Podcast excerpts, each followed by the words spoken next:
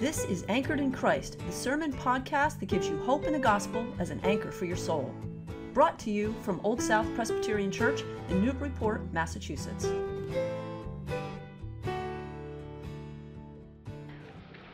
As you turn to our second reading, Luke 14, beginning with verse 25, it's found on page 67 of the Pew Bible.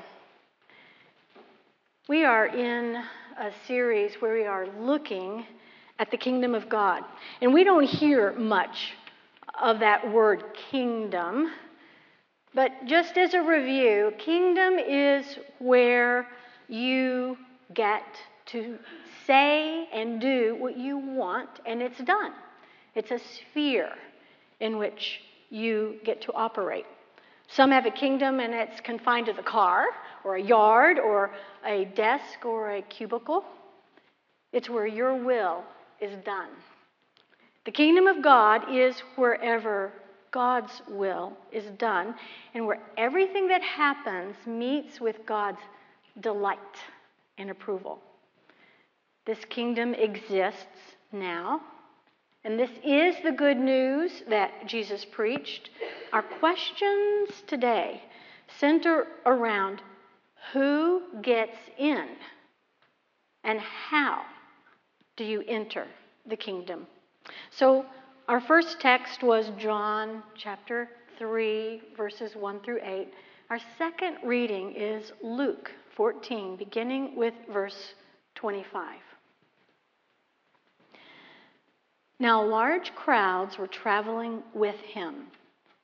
And Jesus turned and said to them, Whoever comes to me and does not hate father and mother, wife and children, brother, wife and children, brothers and sisters, yes, even life itself cannot be my disciple.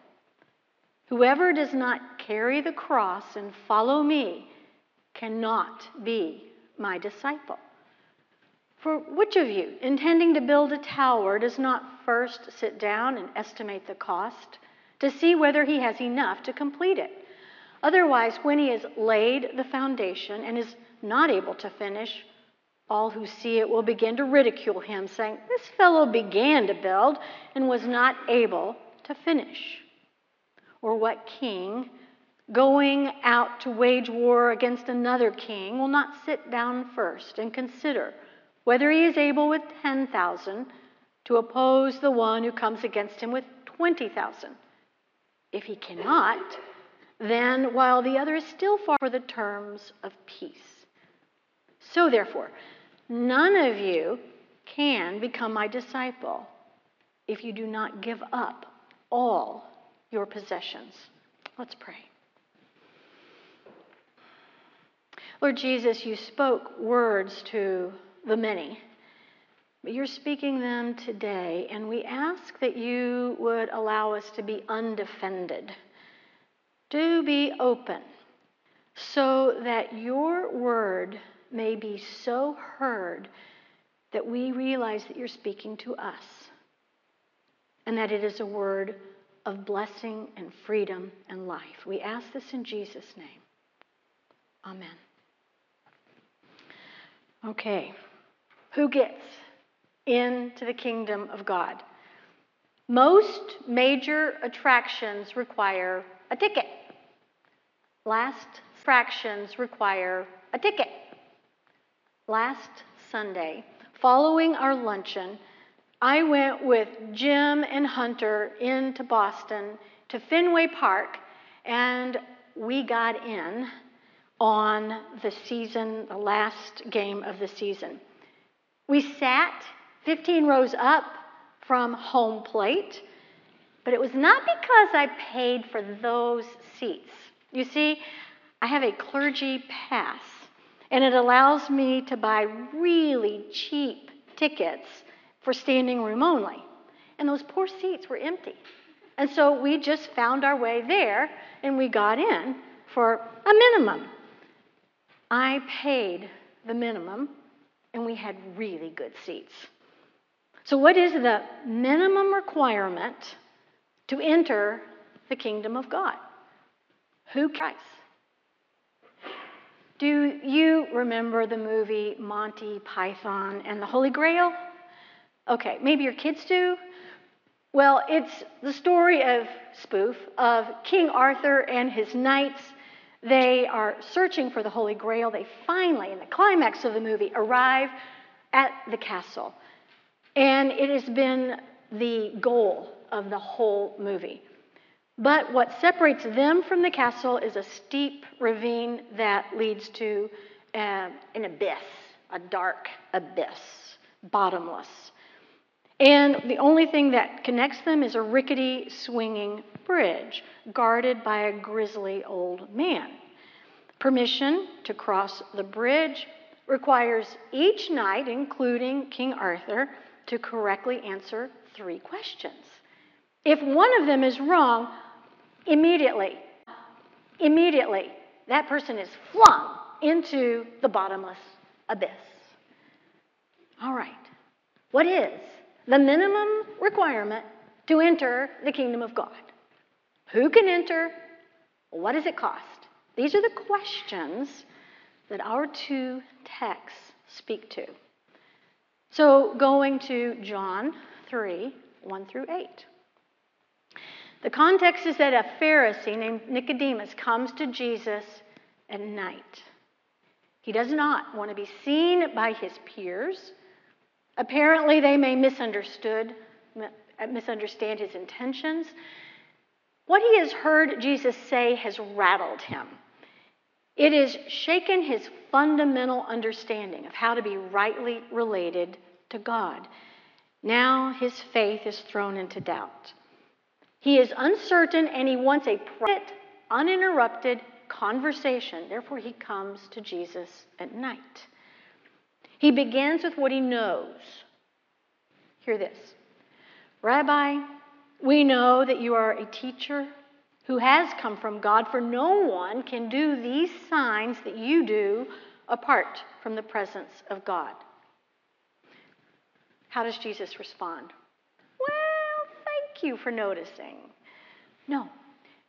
Jesus immediately gives to Nicodemus what he desperately wants to know, which is the minimum requirement to enter the kingdom. What does Jesus say? Very truly, I tell you, no one can see the kingdom of God without being born from above. Very truly. That's what our English translation says. In the original, it's amen, amen, which is an idiom in the Hebrew for rock, rock. Jesus is saying, This is rock solid truth I'm about to tell you.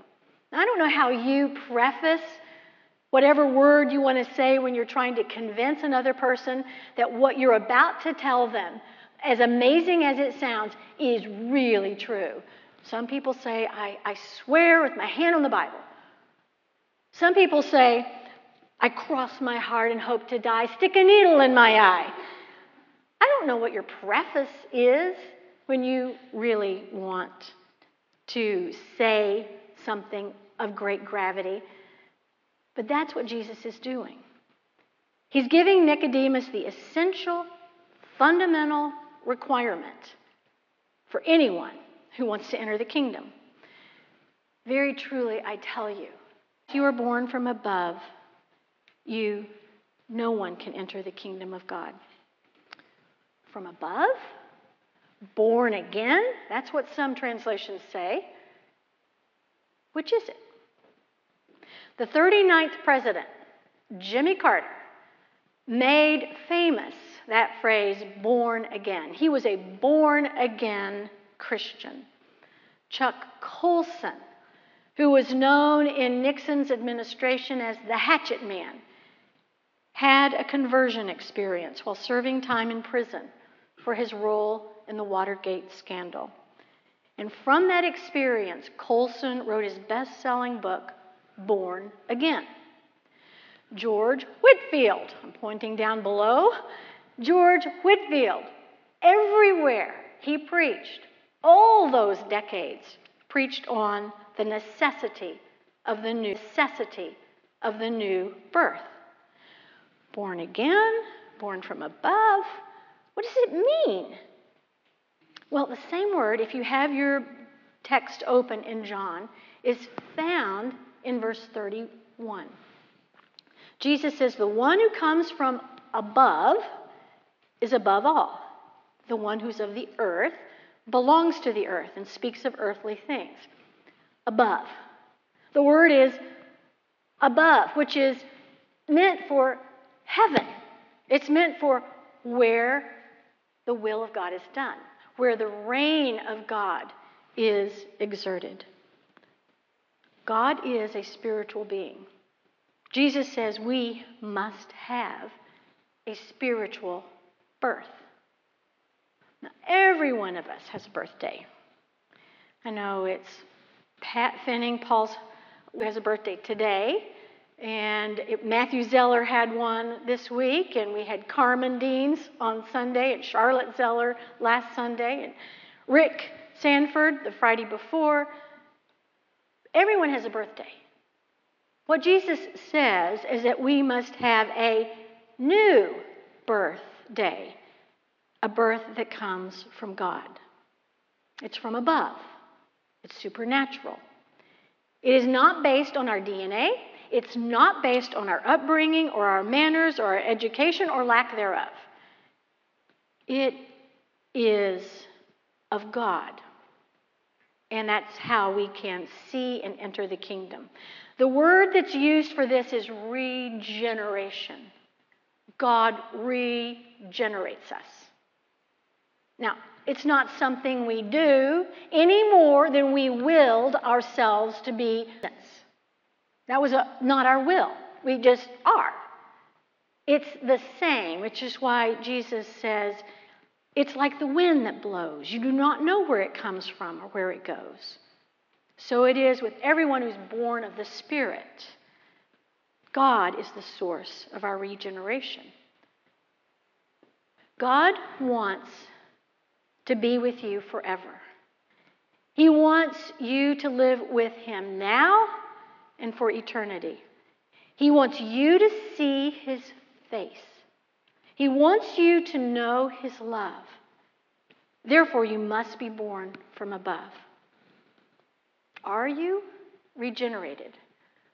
Or are you in the birth canal where there's a lot of discomfort, even pain, unbearable pressure with life as it's experiencing the beginning of a new birth? Let's talk about being born. Before I went to seminary, I practiced nursing for 20 years as a registered nurse, and some of those years in labor and delivery. I taught prepared childbirth classes before I was pregnant and gave birth to our son. I taught the standard line that labor is not painful, it's just hard work. That's why they call it labor. Labor is tolerable if you use the right breathing uh, techniques. That's what I taught before I went into labor. And the first words out of my mouth were, Somebody lied. Why does Jesus say we must be born? Born. Because there's an entire world of difference between the life of the born and the unborn. Think about it. Is there any human experience that is as great a difference as living outside the womb and living inside the womb? It's a life altering reality. Who would trade it? Actually, I did hear a woman say that she would trade it if it was a womb with a view. Nicodemus, he hears that he must have a spiritual birth. Birth is the minimum requirement to see and enter the kingdom of God. Have you had this new birth? Your part is to desire it, to desire to get out of the confined, entombed life you've always known and a willingness to receive God's face, the most lovable being in all reality. Do you desire this? Are you willing to receive birth from above? Nicodemus is not. John's gospel traces him from the beginning of Jesus' ministry to the end. We see him again in John 7, verse 50, where Nicodemus, part of the Pharisees, the Sanhedrin, timidly raises his hand and says, um, Are you sure we should kill him before we at least have a trial to find out what he's saying? Nicodemus is shot down. They accuse him of being they accuse him of being a follower, and we hear nothing more until after Jesus' crucifixion. John 19, we hear Joseph of Arimathea. He goes before Pilate and requests the body. That was risky. Says that Joseph was a disciple of Jesus, though one in secret.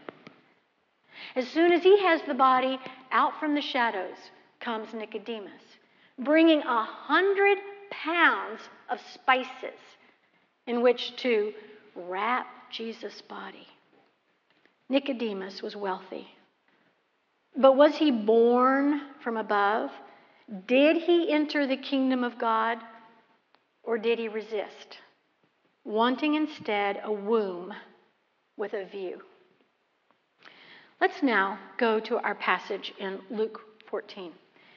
We're answering the question who large crowds are following Jesus as he makes his way to Jerusalem. People enjoyed Jesus. He really was popular. The crowds are fans. They are not followers. They are not disciples. They're religiously minded fans.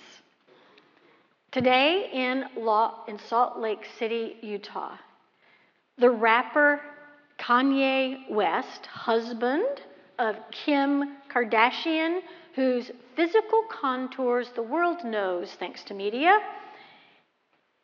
Kanye is hosting one of his Sunday services. Beginning on Easter of this year, he has been offering Sunday services, and today 70,000 are expected to attend. 70,000 are expected to attend. Kanye has found a way to square his view of Christian faith with hedonism, the pursuit of pleasure, sensual self indulgence. According to Kanye, this is what they do in the Sunday service.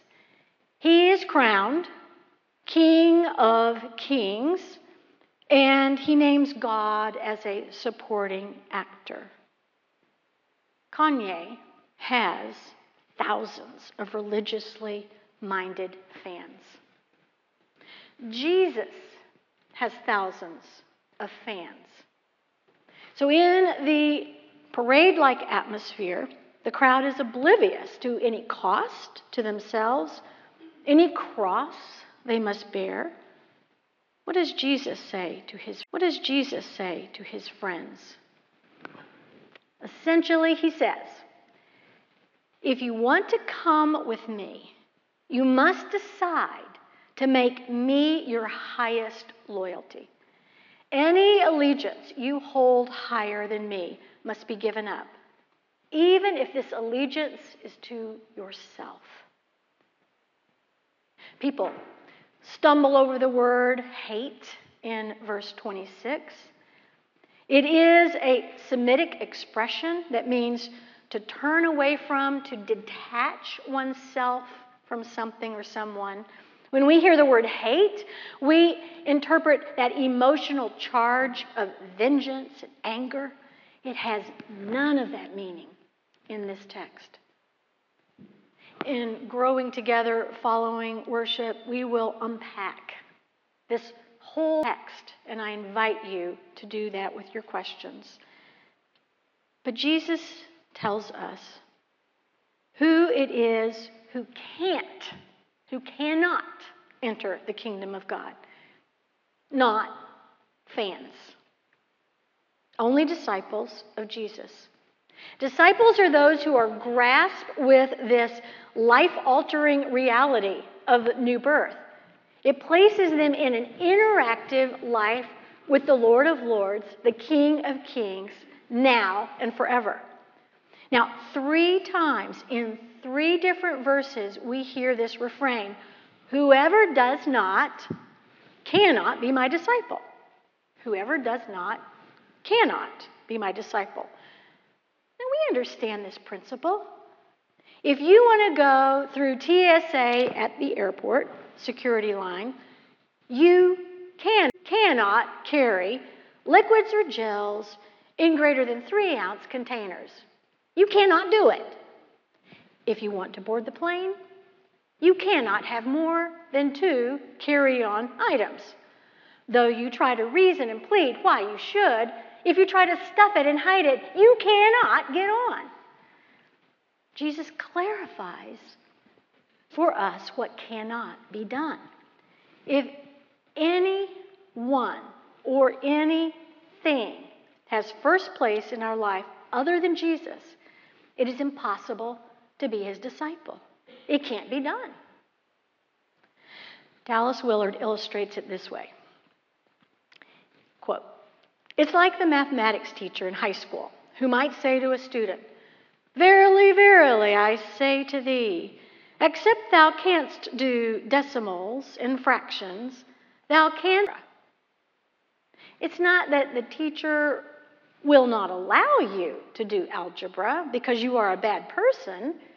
You just won't be able to do basic algebra if you do not have command of decimals and fractions. In the same way, Jesus tells his fans if you want to be my disciple, you cannot put your family first. You cannot put your career first, or your possessions, or your recreation. You can't even put yourself first if you want to be my disciple. Where are you? Are you a follower who's entered the kingdom of God, or are you a fan? Or you are perhaps on the fence. Maybe we need to look at the cost. Look at the cost. The price for entering the kingdom of God is handing over the rule of your life to God. You cease to be Lord of your own life. Your regeneration is because God wants you to be born. Your conversion is because you decide that you want Jesus as first place and you give up anything that's held that position. It may sound like an extravagant cost, something that we are not willing to pay. But those who decide to pay discover that their life is not destroyed by God's life. It is instead fulfilled by it and in it alone. What does entering the kingdom of God cost God? The cost to God is his one and only Son, Jesus Christ. John 3:16. For God so loved the world that he gave his one and only Son, that everyone who believes in him may not perish, but have eternal life. And that's what this table is about. God overcame our evil and the evil that we see all around us by taking the condemnation of evil upon himself. He didn't overcome evil by refusing to punish it. He instead accepted our punishment upon himself. He instead accepted our punishment upon himself. It cost God everything. And through faith in him and his suffering love, We can be born from above. We can enter the kingdom of God as redeemed people who follow Him in an interactive life as His disciples. His good news. Do you believe it can happen? Do you believe that the kingdom of God is now available, starting with you? Is this your birthday? Let's pray.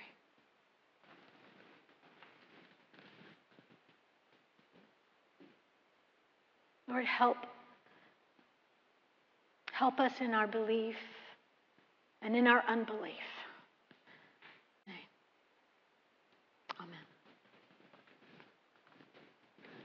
Amen. Thank you for listening to this sermon from Old South Presbyterian Church in Newburyport, Massachusetts. If you'd like more information about our historic church, or you'd like to find out more about the gospel of Jesus, please visit our website at oldsouthnbpt.org. The peace of Christ be with you.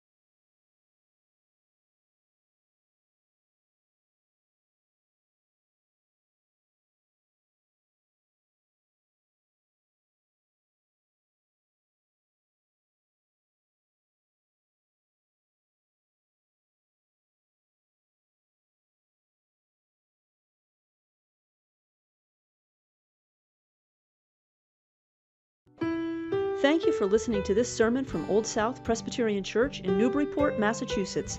If you'd like more information about our historic church, or you'd like to find out more about the gospel of Jesus, please visit our website at oldsouthnbpt.org. The peace of Christ be with you.